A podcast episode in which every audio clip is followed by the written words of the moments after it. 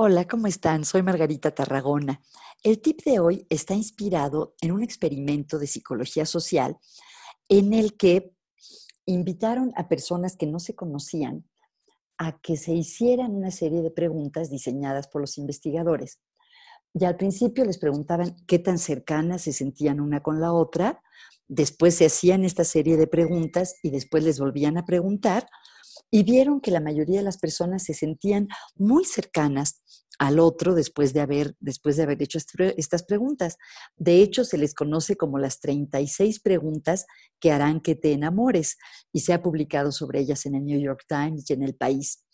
Entonces, no es que yo les diga que se enamoren de las personas con las que están conviviendo, a lo mejor que se reenamoren de su pareja si ahí están, pero pensé que puede ser divertido simplemente probar a hacer estas preguntas, bien sea en familia, en la sobremesa o uno a uno.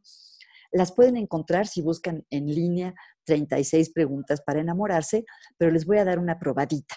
Van de las más superficiales a las más profundas. Por ejemplo, entre las primeras, así para entrar en calor, puedes preguntar, si pudieras escoger a cualquier persona en el mundo para invitarla a cenar, ¿a quién invitarías? ¿O te gustaría ser famosa o famoso? ¿Cómo? ¿O cómo sería un día perfecto para ti? ¿O eh, cuándo fue la última vez que cantaste para ti o para otras personas? Luego hay otras preguntas ya un poco más íntimas. Por ejemplo, si una bola de cristal te pudiera decir toda la verdad sobre ti o sobre tu futuro, ¿qué te gustaría saber? ¿O qué es lo que más valoras en un amigo? ¿O cuál es tu recuerdo más, eh, más preciado? Y luego ya se ponen mucho más profundas.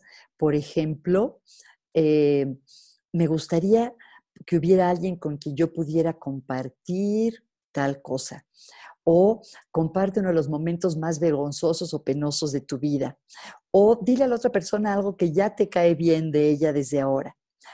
Entonces, eh, creo que son eh, preguntas que nos inspiran para tener eh, conversaciones diferentes con la gente con la que estamos pasando el confinamiento.